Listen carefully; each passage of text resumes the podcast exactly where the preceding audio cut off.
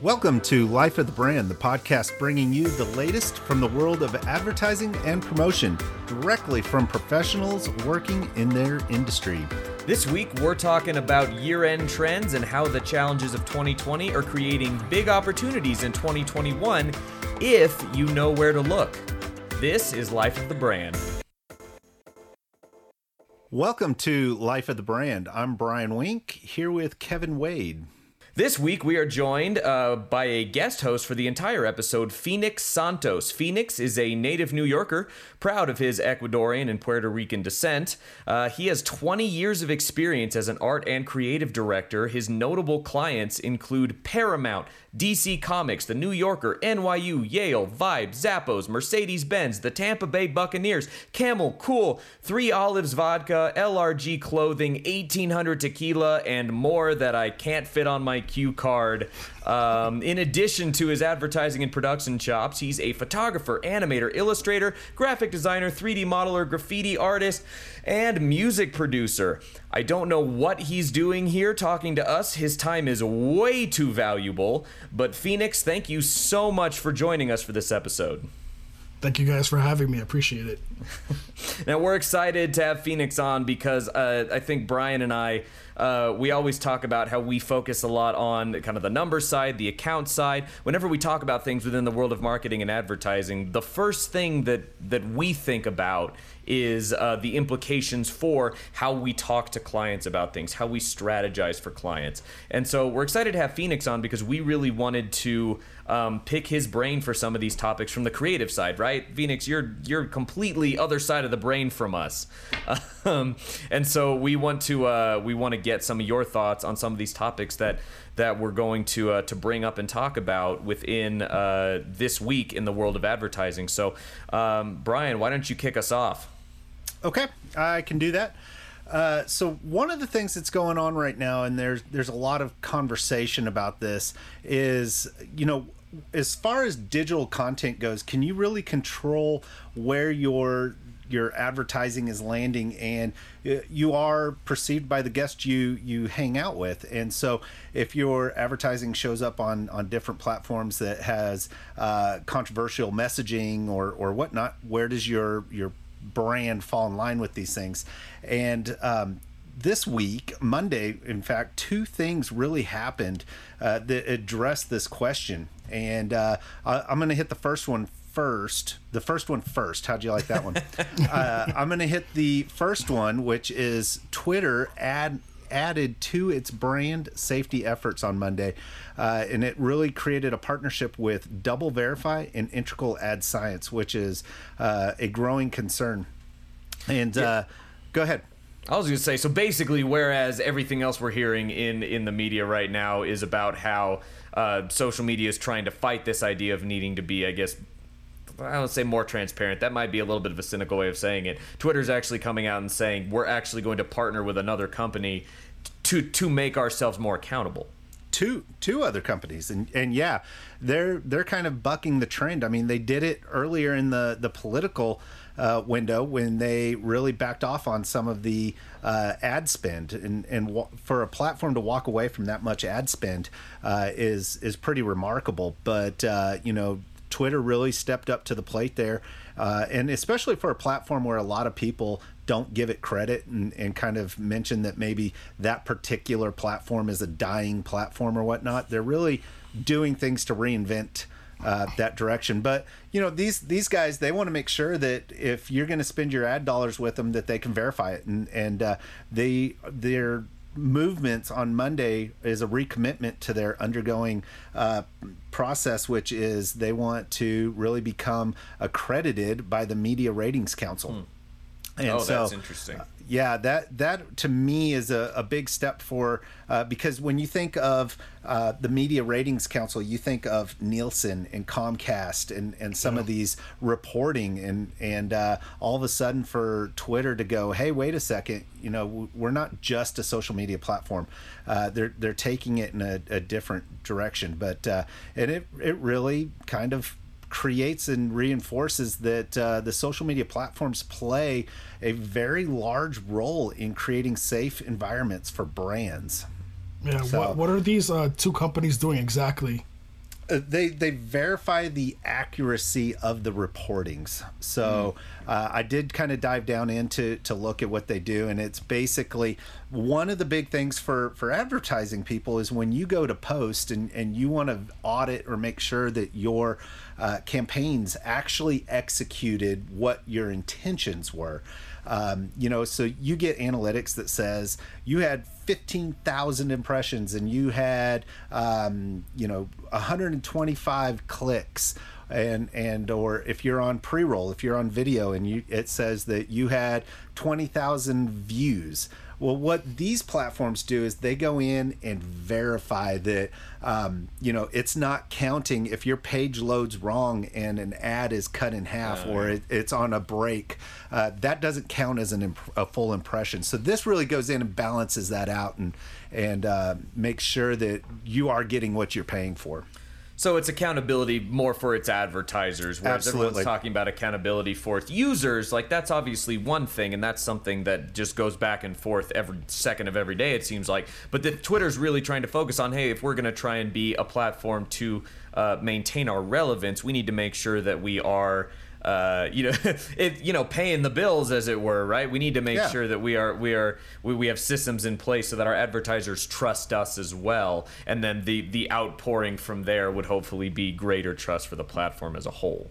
Yeah, yeah. So basically, in my opinion, what Twitter's doing is is they're really going, yes, we're a social media platform, and yes, people can come on and put their opinions on and everything else, but they're really somewhat backing away from the social media platform and becoming more of a um, distribution of information platform and mm-hmm. trying to add some legitimacy by bringing the accuracy uh, accountable accountability levels up. So uh, that's kind of what I'm seeing. So Phoenix, so. from a brand standpoint, what do you think this this could possibly do for Twitter's brand from the way they're perceived, from the way that they're acting? What do they stand to gain from this? I think I think the huge issue that they had was that there was um, preference like preferential treatments for certain demographics for Twitter, and I think with this it creates more transparency and like bringing in third parties to to kind of oversee things. I think that's a step in the right direction because especially if you're you're heavily criticized for being um, for for not being impartial, right? So it's like, yeah. how can we let's pull back and how can we look at this and say, well, let's rectify this. If this is how the optics are playing out, let's do something that will assure you know everyone that we're actually being more transparent and we're doing our best to to be as transparent as possible. And I think that's a you know a huge step that I didn't think was going to happen, and it's a good, pleasant surprise. Yeah, and it's a it's it's a movement away from this idea of a monopoly. If you're actually willing to let a third party or several third parties into your yeah. metrics to verify your metrics, they're like, look, we're an open book. Whereas you know, it, it, historically and overwhelmingly, Facebook, Apple, um, Google there. No, we're just going to do it internally. We we have purchased or created all of these different entities in order to create this accountabi- accountability. I'm doing air quotes here um, because yeah, it's it's all them, right? They're like, oh, I've told myself, and then we talked to myself, but then we all made sure to tell myself that we're doing fine. Don't worry, we're being accountable. Yeah.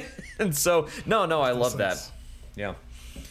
What else you got going, Brian? Uh, so there was a second thing that happened uh, on Monday that is a little bit more controversial, but I really liked what they did, and uh, that one is the porn industry. Uh, oh boy.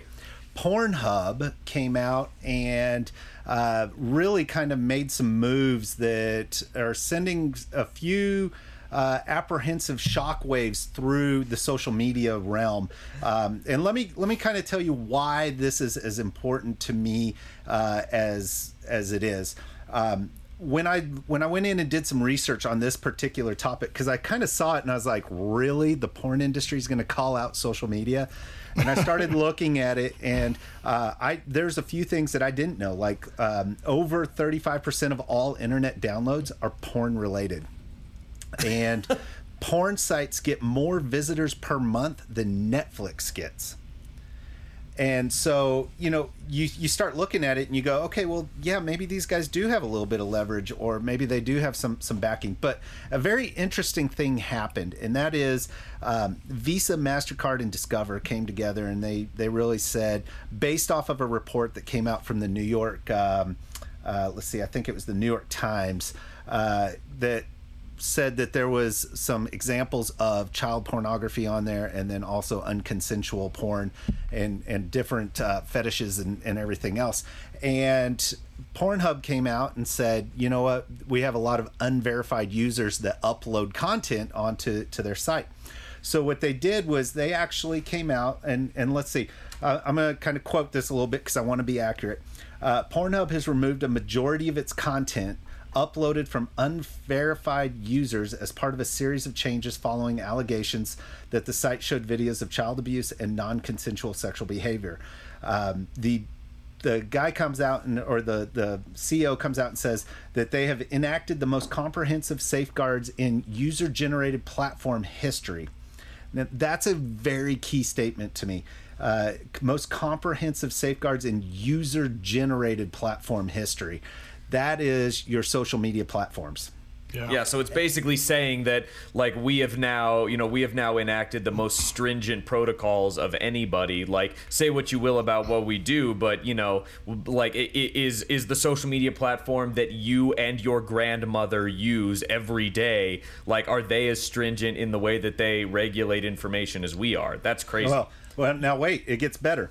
So then they came in and they said um, they are by, uh, barring unverified uploaders from adding new content, eliminating wow. the ability to download most videos as well.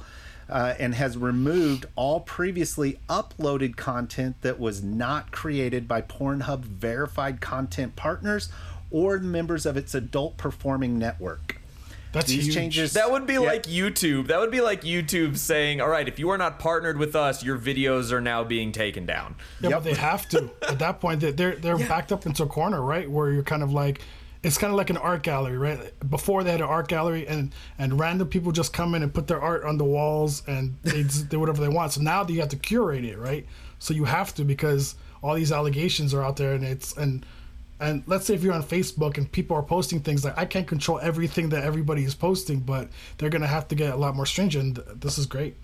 Yeah. Think, you know? Well, and then it goes on to say um, the change took this is amazing to me. The change took the number of videos on the website from 13.5 million videos to under 3 million.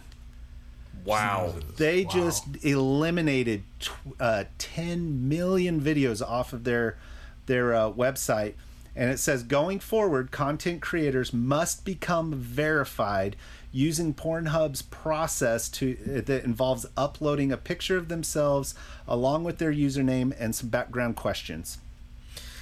But the, here's where it gets really good for me okay and that is the canadian based website jabbed the other social media websites uh, on monday writing that every piece of Pornhub content is from a verified uploader and requirement that platforms like Facebook, Instagram, TikTok, YouTube, Snapchat, and Twitter have yet to institute. They and should the follow C- suit. Yeah. And then the and then the CEO follows that up with in today's world, all social media platforms share the responsibility to combat illegal materials. Solutions must be driven by real facts and real experts. We hope to have demonstrated our dedication to leading by example.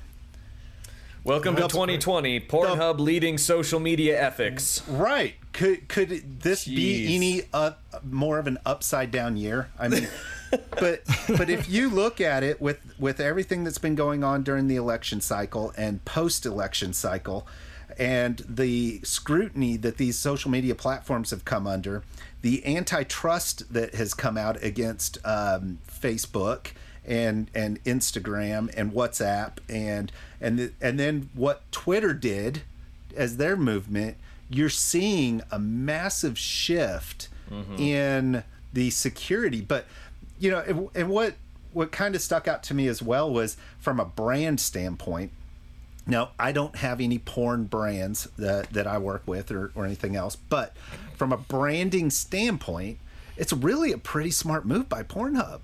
If you, if you think about it, they just came out and basically said they are now going to have the safest porn site for you to visit where you Yeah, don't have to be concerned It's such a strange of, of what's going but, on but there. it's so- it's so interesting because objectively you pull back and then you see like all these social media comments about like how Pornhub don't support porn because you know they're they're utilizing people you know like negative issues and these are people who are not consenting.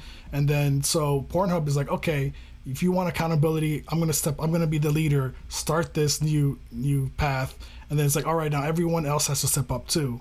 And I think that's kind of like you know throwing if you're down the not- gauntlet. Yeah, if you're not willing to step up, then you, you know you were you know if you're not willing to step up, then like come at me. Like they- don't have anything else to go at them with, right? Like you either you either follow suit or you admit that you're that that that even at the most basic level, you're not willing to combat illegal activity in that same way.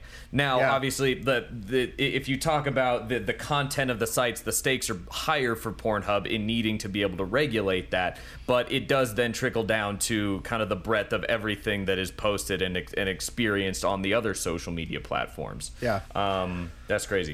you Great know, and, move. and I kind of chess move. it I love is, it. but and I look at it and say, you know, does Pornhub really have enough leverage to make an impact on on these other guys? They're they're not as big as Facebook. They're from Uh, Canada. brand wise, they're not as big as Facebook and TikTok and all these others. We have power, eh? But yeah, so I was reading that just interestingly. I was kind of skimming through it, and then when they said the they were taking the most comprehensive safeguards against user generated platform history, I was that that really caught my attention, and and I read deeper into it and did a little more research and found it has some pretty good implications. So those are my two topics. Or that, that Nice. is my one topic that I took two and combined them together to make one. Nice. No, Very that's great. It's- sneaky. It's, exciting though. I, I, I look forward to that because I feel like, especially with social media on Facebook, you'll have people hacking accounts and then they'll be post they'll post ads and stuff, selling stuff, and it's like I'm so tired of that. So hopefully, you know, the other ones will follow suit and, and be more transparent and care more about verifying the, their content. Yep. All right. All I know that I know that we've the last few the last few episodes we've we've really been harping on the antitrust, the transparency, the privacy, all of that. Um, I want to talk about something that I think Facebook has done right. Um, recently, um, so just this week, uh, Facebook's research uh, department, Facebook's research team, released uh, released a um, a report called Content Consumption and Culture Perspectives from the Entertainment Industry. So, what this is, is Facebook is trying to lead the way for its marketers in putting together research to let us marketers know what we need to be paying attention to for 2021. And they're using not only their own data, but they are using data from across the entertainment industry to put together what, what, what are basically five key takeaways from 2020 for marketers based on the entertainment industry. And I thought these were fascinating because a lot of these things are things that we have talked about within the last few weeks internally as we as an agency uh, begin planning for 2021 with our clients. So I'll just run through these really quick. And um, if you're listening, we're going to have the link to this full report uh, in the uh, in the the comments or in the description of uh, of the show. But real quick, we want to talk through them, and I want to I want to get y'all's takes on these. So we've got uh, number one is the content economy, which is more time spent at home has led to led to heightened demand for content. Right? That's that's that's just a given. Um, that leads into something they're calling communal consumption. People are replicating the social experience digitally. That's again, that's something that we all know. How many of us have been in 15 person Zoom meetings where we're trying to talk to our family over the last eight or nine months, trying to replicate that social situation?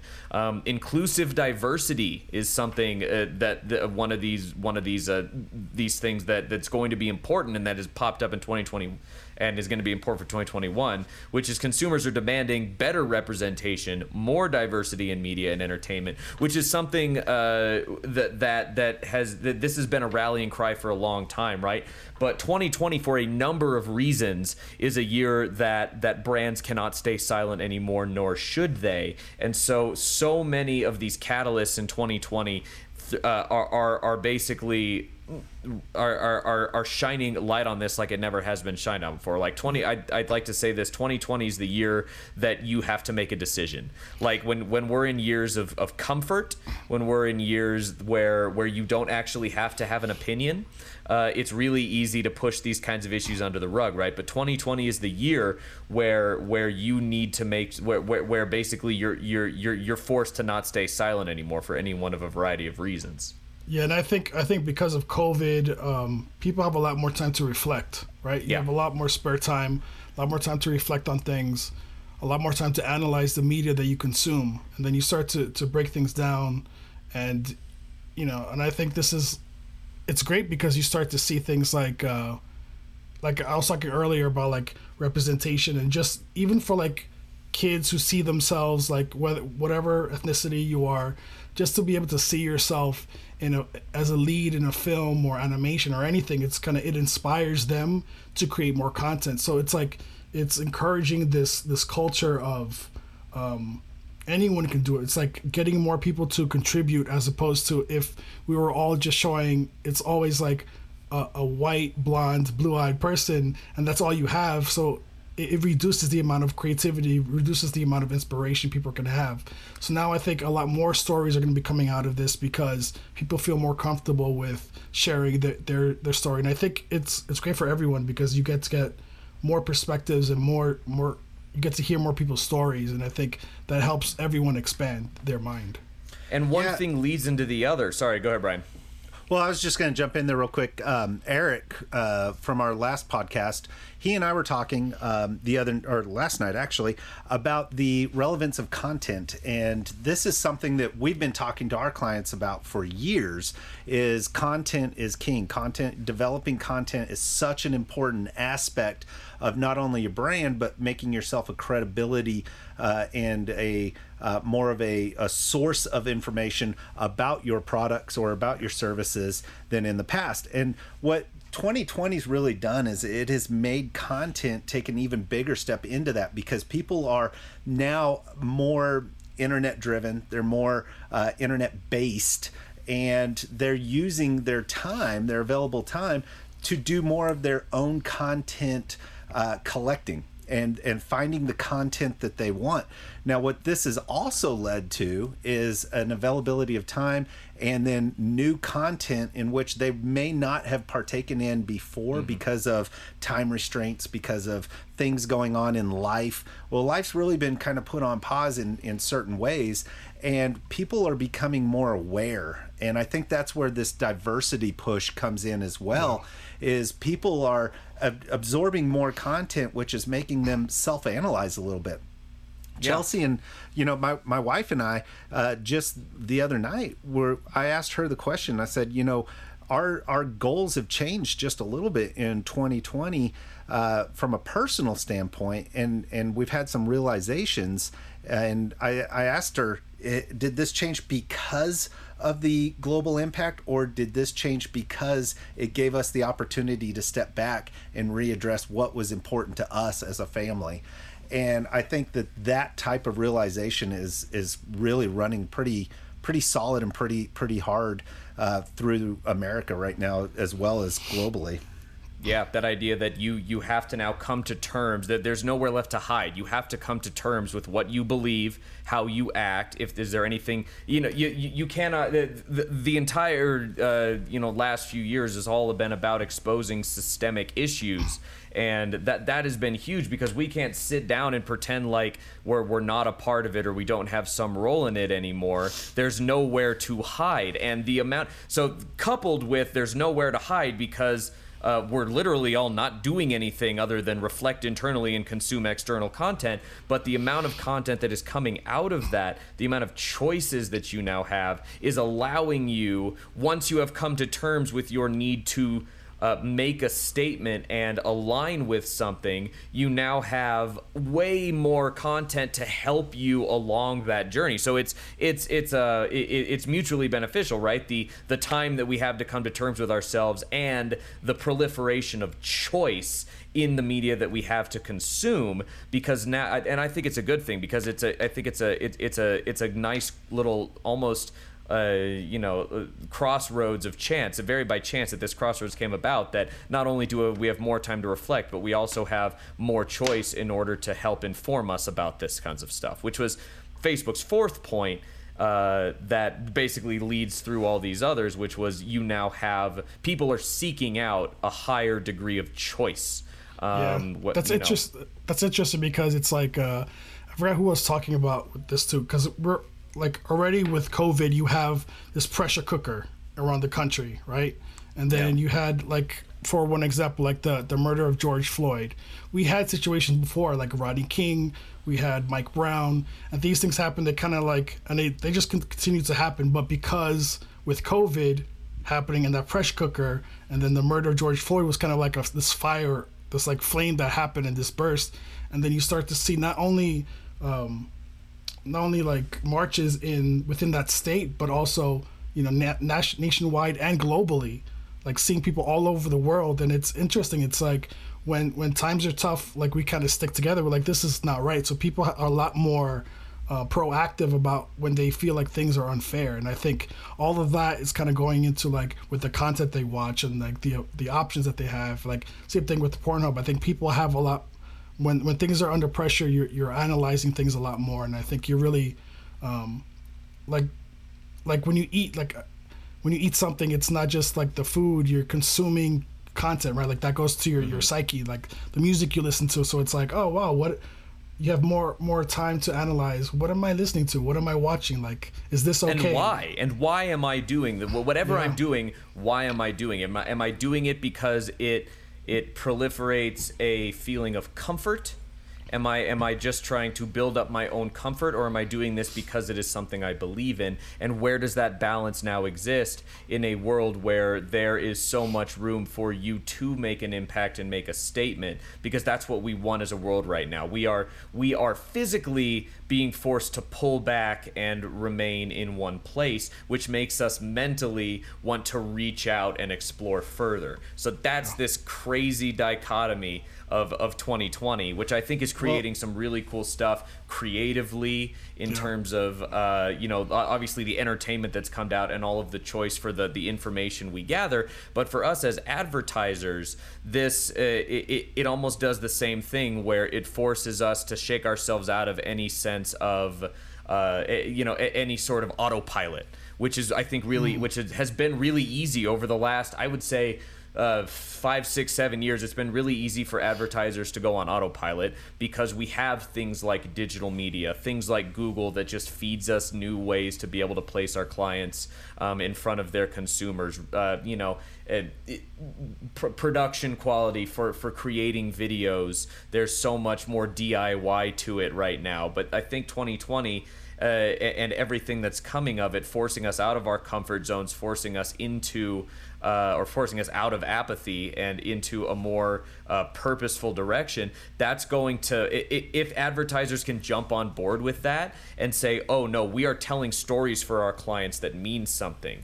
Uh, every client we have uh, they they are in their business because that business means something special to them. So what kinds of stories can we tell that that that shakes brands out of apathy moving into 2021 that builds them back up from where they might have stumbled or fallen short in 2020 for a variety of reasons. That's what we should be looking at as advertisers and as creatives for 2021.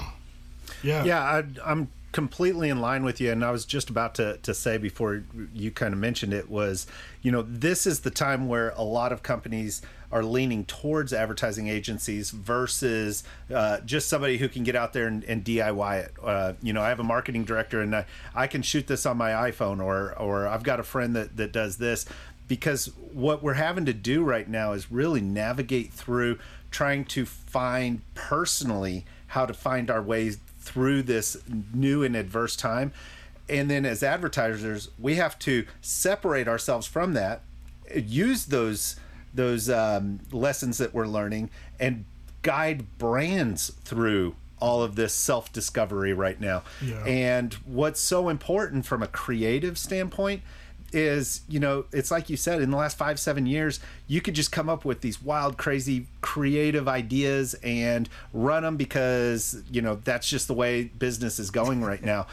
And what we're having to do now as marketers is we're having to be more strategic with the brand messaging and the the um, being a little bit more aware and not being tone deaf of situations. It's not just telling a story, it's telling the story. In the past, Right. we could just tell a story. As long as we were telling a story Generic that got one, people yeah. interested, it would it would result in people being interested. Now, there are too many stories out there and there's too much at stake for everybody to just tell a story. You have to tell the story because and it's, thus it's yeah.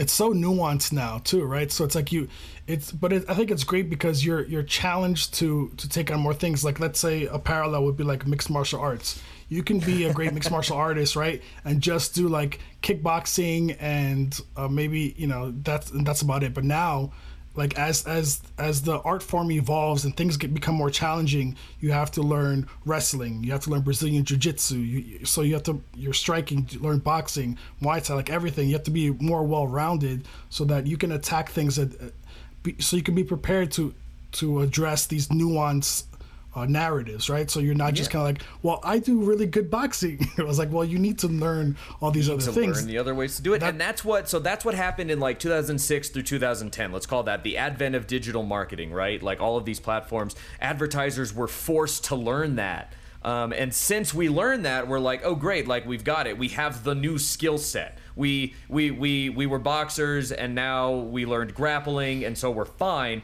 all of a sudden we're having to deal with some with Holly Holm flying at us with like a giant kick and we have no idea what to do and we're Ronda Rousey and we're on the floor but I, I just call out Holly Holm because she's local and I was and about she's to say, wonderful. go She's vote for the Albuquerque local girl. treasure. Yeah, right. Uh, the Albuquerque girl. But yeah, so like that. No, that's totally right. And we're we're at another crossroads where maybe maybe for different reasons and in different ways, we're having to learn how to tell the story again versus just telling stories. So I, I I actually loved how Facebook put this report together because uh, they use the entertainment industry as their catalyst, and so they're using storytellers to present us ways to tell better stories in 2021. And the the the, the fifth part of this um, report, funnily enough, is the sustainability of streaming things like what we are doing right now, podcasts um, user generated content, uh, OTT, over the top, any sort of streaming retention. Um, we have a captive audience now. In 2020, any streaming platform has a very captive audience, and for the most part, just a- across all uh, verticals, across any sort of statistic you can come up with, people are streaming more people are with the with actually the the funny the one exception is actually podcast because podcasts were such a drive time thing. Um it, podcasts have actually they, they haven't gone down but they haven't gone up either whereas every other form of streaming media has has increased greatly. And so how it the the question then for for marketers that that digest this content and read through this content is great how do you use that to help tell your story or how do you use that to help tell the story of the clients uh, that you are working towards? And i think it's going to be more important than ever to have a defined plan for how you are going to tell that story in 2021 this is this is kind of our 2020 year wrap up right so that's Yeah. the one thing that we got to take away from this um, and all of this stuff that we're talking about, whether it be internet accountability, whether it be storytelling, whether it be diversity, whether it be new platforms popping up to start challenging the big boys, like Phoenix is about to talk about, um, it, it, it, the the importance cannot be stressed enough of intentionally staring down 2021 and understanding your path forward. Yeah, yeah, and I think I think for me to kind of like prepare myself for for this because and just understanding that there's more content out there, it's like look at what people are talking about on social media, mm-hmm. like, like Queen's Gambit, Lovecraft Country. There's all these shows that are coming up that I didn't watch before, but I'm, I'm watching them, and then you start to understand the narratives that people are absorbing, right? So It's, like, part why of isn't the it- culture. You have to know. yeah, you have to know. Keep up. Like, what is the narrative of these stories, and then why is it that, that these things are resonating with people? Pay attention to people's comments. You know what is standing out to them. So it's like then you start to take note of like mental note of like, oh, these things are important to people. So it's like, okay, this makes sense, and that that way it's like, or or I I would want to do I wanted to try this this narrative, but then Lovecraft Country did came and did something that I didn't think that people would try, and then so it's like oh, it's, it kind of opens things up to like, oh, people are cool with this. People really like this concept or this story premise where I didn't think 10 years ago any studio would pick up that show. And Or something like- talk about, Yeah, something like a, the, the you, the the Mandalorian's the one I think of right off the bat, where it's Yeah. Jon Favreau uh, and Dave Filoni have basically proved that people are not sick of old westerns and samurai movies. It's great. Like that's love- it's it's so it. fantastic that the fact that they brought that back, something that hasn't been seen for years, and something that is basically you know the show that is for the Star Wars nerds is also a show for the cinephiles and being able to and that that tells a story of its own of taking all of these inspirations around us and telling the story that needs to be told at that given moment. So yeah, that learning eh, basically anything that's worth learning about how to communicate with people is coming from the entertainment industry right now. Whether it's, you know, you you seeing something that you thought uh, was not relevant anymore remain relevant or Phoenix like you said uh, you know, seeing something that you never thought was possible or that, that that would ever resonate, and all of a sudden that opens it up for you as creative director, as somebody who uh, who tells these stories and who needs to be the one uh, bringing this up to, to us in meetings, Yeah. right? Um, that that gives you the license to do so and feel confident about it. Yeah, exactly. And I, and I just think that it's uh, it's good though. It's just like expanding your mind and just just knowing like we can try different things and we can see things that we might never have tried before. And I just think that it's it's nice to be able to see uh, different stories. And I think because there's such a higher demand of content, I think that's why studios are a little bit more open to trying out new things because of the demand is so high and that and and you have a limited amount of creators so it's like okay give us more content so i think Yeah. they're they're trying they're being a little bit riskier now and i think uh you know it's it's a great time for content I, I was just talking to rusty about that recently it's like looking at the disney plus rollout for the tv shows um, the star wars rollout stuff the marvel stuff and it's like it's insane like it's it's a great time uh, for content Yeah, Yeah, but And I at think some that- point it, it has to balance itself out, right? I mean, like you you get. Uh, we saw a Too meme much this content. morning. On, no, we, uh, we're gonna get great content forever. It's just gonna keep Yeah. going. well, but but what I'm getting at is like we we saw a meme this morning on social media that uh, was kind of like a then and now situation, and it was like then in 1990s it was like, what'd you do this weekend? Oh, I channel surfed and there was nothing on, so I ended up watching Friends. And then it was like now, and it's like, what'd you do this weekend? She's like, well. I scrolled Netflix, but there was too much for me to figure out what to watch, so I ended up watching reruns of Friends. You know, it's like, you know, it's the same thing. it's the same thing, but like there's so many options right now Yeah. that you really kind of get a paralysis by analysis. It's like you oh, don't know Oh, yeah. what to watch. And You spend half an hour sitting there just like, oh my gosh, if I choose wrong, I have committed Yeah. myself to something terrible with so real. many choices. No. And that that speaks to me, that speaks to my ability to choose this media. Yeah.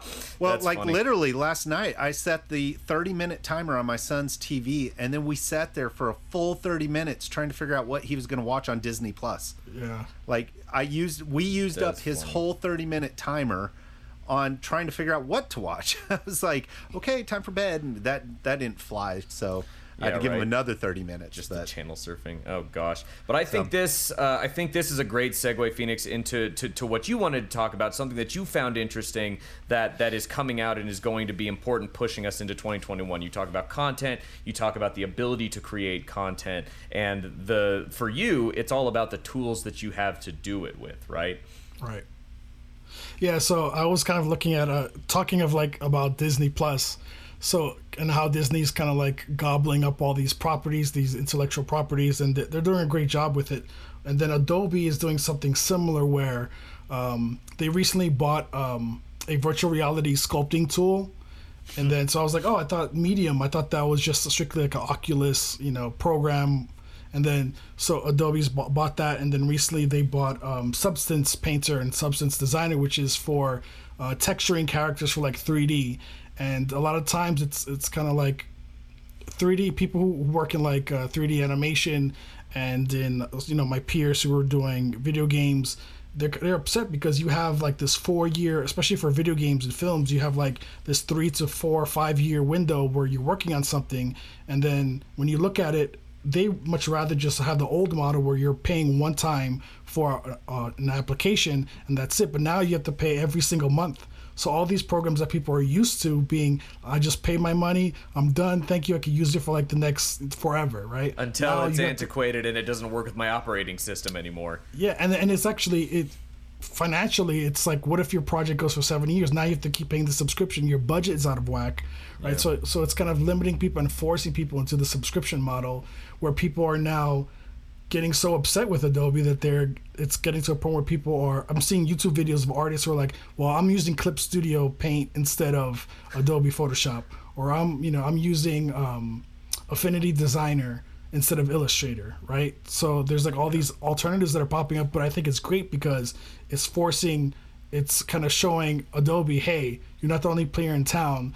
There's these other companies who are charging 45 bucks, 50 bucks for their program, and you can use it forever it forces the free market, right? So Adobe's trying to do that thing that you know Disney, Apple, Google, they're all trying they're, they're all trying to basically make themselves closed systems and everything be proprietary. The problem with design is we know enough. There are enough smart people that know how to make these things, that know how to code these things, that know how to create these systems to where if you are a smart designer that finds something a smart designer has made, you can still make it work. So that is interesting that it's kind of biting Adobe in the butt because Adobe's like, no, we're gonna we're, we we are we are the masters of this market we're going to uh, let everybody know that like look we've got we've got all the influence to be able to purchase smaller companies make them new monthly subscriptions and move forward with that and there's other people that are just saying i'm a good enough designer to be able to find a third party to make sure that i'm not beholden to what you're telling me i need to pay month over month yeah because it's yeah, like it's, I, ahead, I can Brian. tell you from an operation standpoint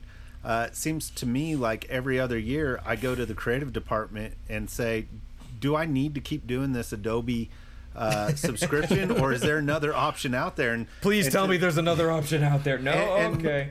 They always come back with no. This is really the only game in town if if we want to do high quality work, and and then as an operator, I'm you know cussing Adobe every single month when I'm I'm writing that uh, that check, but um, you know, at the same time, it, it, you have to look at it as a cost of business. And but at what point do you find alternatives or or make alternatives work because it becomes an unrealistic cost of, of doing business? And is and then you got to look at so then then is Adobe trying to shift their focus from large ad houses that that are that that have teams of professionals? Are they trying to shift do they think that there's more money in a bunch of DIYers that are willing to purchase piecemeal month over month to learn this and become freelancers and just do it themselves? does Adobe then think, I guess, that there's more value in in aligning themselves with the freelancer and the DIYer than satiating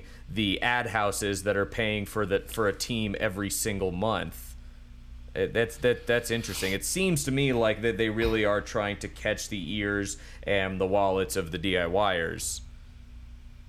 Yeah, I think, but it's also it's I can't. This is my my thought. I don't know this for fa- for a fact, but it seems like the the mail-in rebate model where oh you could get this deal if you do this mail-in rebate and they're kind of like looking at netflix and the success that netflix has and it's like how many people say they want to cancel a subscription, but they end up not doing it. Not doing right? it. So it's like, oh, if they pay a subscription model, then they'll just keep paying the subscription, even though they're like so busy they can't do it. So it's they, like, they can complain being... about it as much as they want, they can whine about it as much as they want, but when it comes down to it, they're not gonna cancel it because they know they need it and they don't have time to learn something else. And people procrastinate. And that's a that, that's a lot of it. And when we talk to Adobe and when I was going through their their whole spiel about why they're going this route and everything else, it would the the part that they were really trying to sell us on was the you get the automatic updates. You will always have the latest version. You will always be on the cutting edge Cloud of what support, Adobe yeah. Adobe has to offer, and you won't have to buy new new versions uh, all the time. And and that they're going to be with the way technology is going, they're going to be amping up their versions uh, more often, and this is going to be the best way to go. And you know, you kind of go, okay, well, you know, Office has done the same thing. Microsoft has done the same yeah, thing. They this they is went true. to the subscription model, and and we pay yeah. every single month for emails and Word and and all these other and 15 other platforms that we don't even use and i'm going dang it but at the same time it's a cost of doing business and and it's what- easy. Yeah, Like, and it what's is What's interesting is that uh, Autodesk is another company that's guilty of it too. But what's interesting in the 3D realm is that uh, so let's say typically you would use uh, Autodesk has like all these 3D programs. There's like very compartmentalized into specialties. But let's say a 3D Studio Max and Maya is, is what people tend to use a lot. Uh, but there's a, a open source um, 3D program called Blender, and a lot of people are utilizing this, these things, the Blender, and they're actually starting to use them in studios because it's free, right? And then there's a big community, and there's more information and like how to do certain things, and it's like, oh, that's interesting, and it's like I don't even know how they, they they're able to pull it off, but I think things like that are are kind of really push push the envelope in terms of like that's why I respect companies like Pixologic. Um, they have they make a ZBrush, and ZBrush is a, a digital sculpting tool where they're like, okay, we're giving you the option. You can buy it outright, or you can pay pay a, a nominal monthly fee. We have a, a core version, a light version. We have a, a you know all these different tiers. So it's giving people the option to choose what they want to do. Because let's say you might not have eight hundred dollars to, to buy the program, but you might have twenty bucks a month that month to use it. So Yeah. Yeah, Same well- thing with like what we're using right now, right? We're recording on, uh, y- y- you know, whether Audacity. we choose to record on Pro Tools and pay all that. We're not. Uh, I'm not going to be able to use Pro Tools or Logic Pro or any of that. So we downloaded Audacity, which is free, which basically does one thing: it records our voices, and then we send it off, and it gets produced later on with somebody who does know how the system works to be able to use all that other stuff. So it really, it, I, I kind of. I kind of like that, and I, I really just thought about this. My my my thought from earlier might be changing, but I kind of like it in the sense that now, if you're going to be paying a monthly f- subscription fee to learn this stuff, like you better learn how to use it. Like you better be the pro that people come to in order to edit their podcast together, and you can now use that. You understand? You're like, hey, look, fine, yeah, you don't you don't spend your money trying to learn how to use it. I already know how to use it. You record it on a free open source software, and you just give it to me, and I'll use all I'll use all the stuff that that needs to be used to make it sound good. And so, if you're able as a as a professional to leverage whatever that is, um, I think that could be very useful because it's going to start pulling people in towards the people that do professionally know how to use these things. Because you're not going to want to pay, uh, you know, a, a monthly fee like some of these monthly fees are just to just to mess around. Yeah. And I think the positive of it too is that it makes you pause and question your production, your workflow, right? So it's like, Yeah. is this the best workflow we should be using? Is there another option that it's going to be more cost effective and does the same thing or even better, right? Yeah, So and that's like- that free market thing we were talking about. It drives the free market, forces you to make that decision. And so I don't know, Adobe. You know, Adobe. It, it, it could go either way, right? Adobe could be pushing itself out of the out of the number one spot by forcing people to go find other other options or people could i think and this is what adobe's banking on they're banking on that their consistency their cloud support and their product are going to continue being so top notch that it's just going to be the way things happen. We are a subscription based world now. If you want to be a professional you got to pay the subscription. Well, and and what you're seeing on TV right now and and online as well is, you know, and Adobe kind of has this market cornered is a lot more uh, 3D produced video and or clay or um, you know some type of background generation or, or something else. Because we can't go and shoot a bunch of people like we used to be able to do. You can't go and and you know we were were looking at doing one where we had people on a bus. Well you can't do that right now. And so it's really changing the creative direction for a lot of creatives uh, and creative houses and forcing the hand to go in this direction. And so adobe's somewhat kind of you know taking advantage of the situation right now and and really a lack of other options in some of the the uh the areas there Yeah, I'm, I'm curious to see how, how it pans out. I'm curious to see how all of this pans out. I think we covered uh, ba- basically the entire realm of what our industry is dealing with right now, right? Um, you know, which is ultimately the goal. So, I mean, I hope that uh, that that if you're listening in, this provided you some context for what we deal with here on uh, on a daily basis, uh, creatively on the account side, on the strategy side, and just uh, in keeping up with with things like social media and privacy. This is stuff that's that's important to us. We have to be able to present our clients in an account in an accountable way, um, and we have to be staying on top of things enough to be telling these stories. So ultimately, that's why we're here. This is our goal here at Life of the Brand. Um, thank you all so much for joining us for this. Phoenix, thank you for jumping on for the length of the entire episode. We really appreciate that. Um, so, for all of us at Life of the Brand, thanks a lot, and uh, we will see you next time.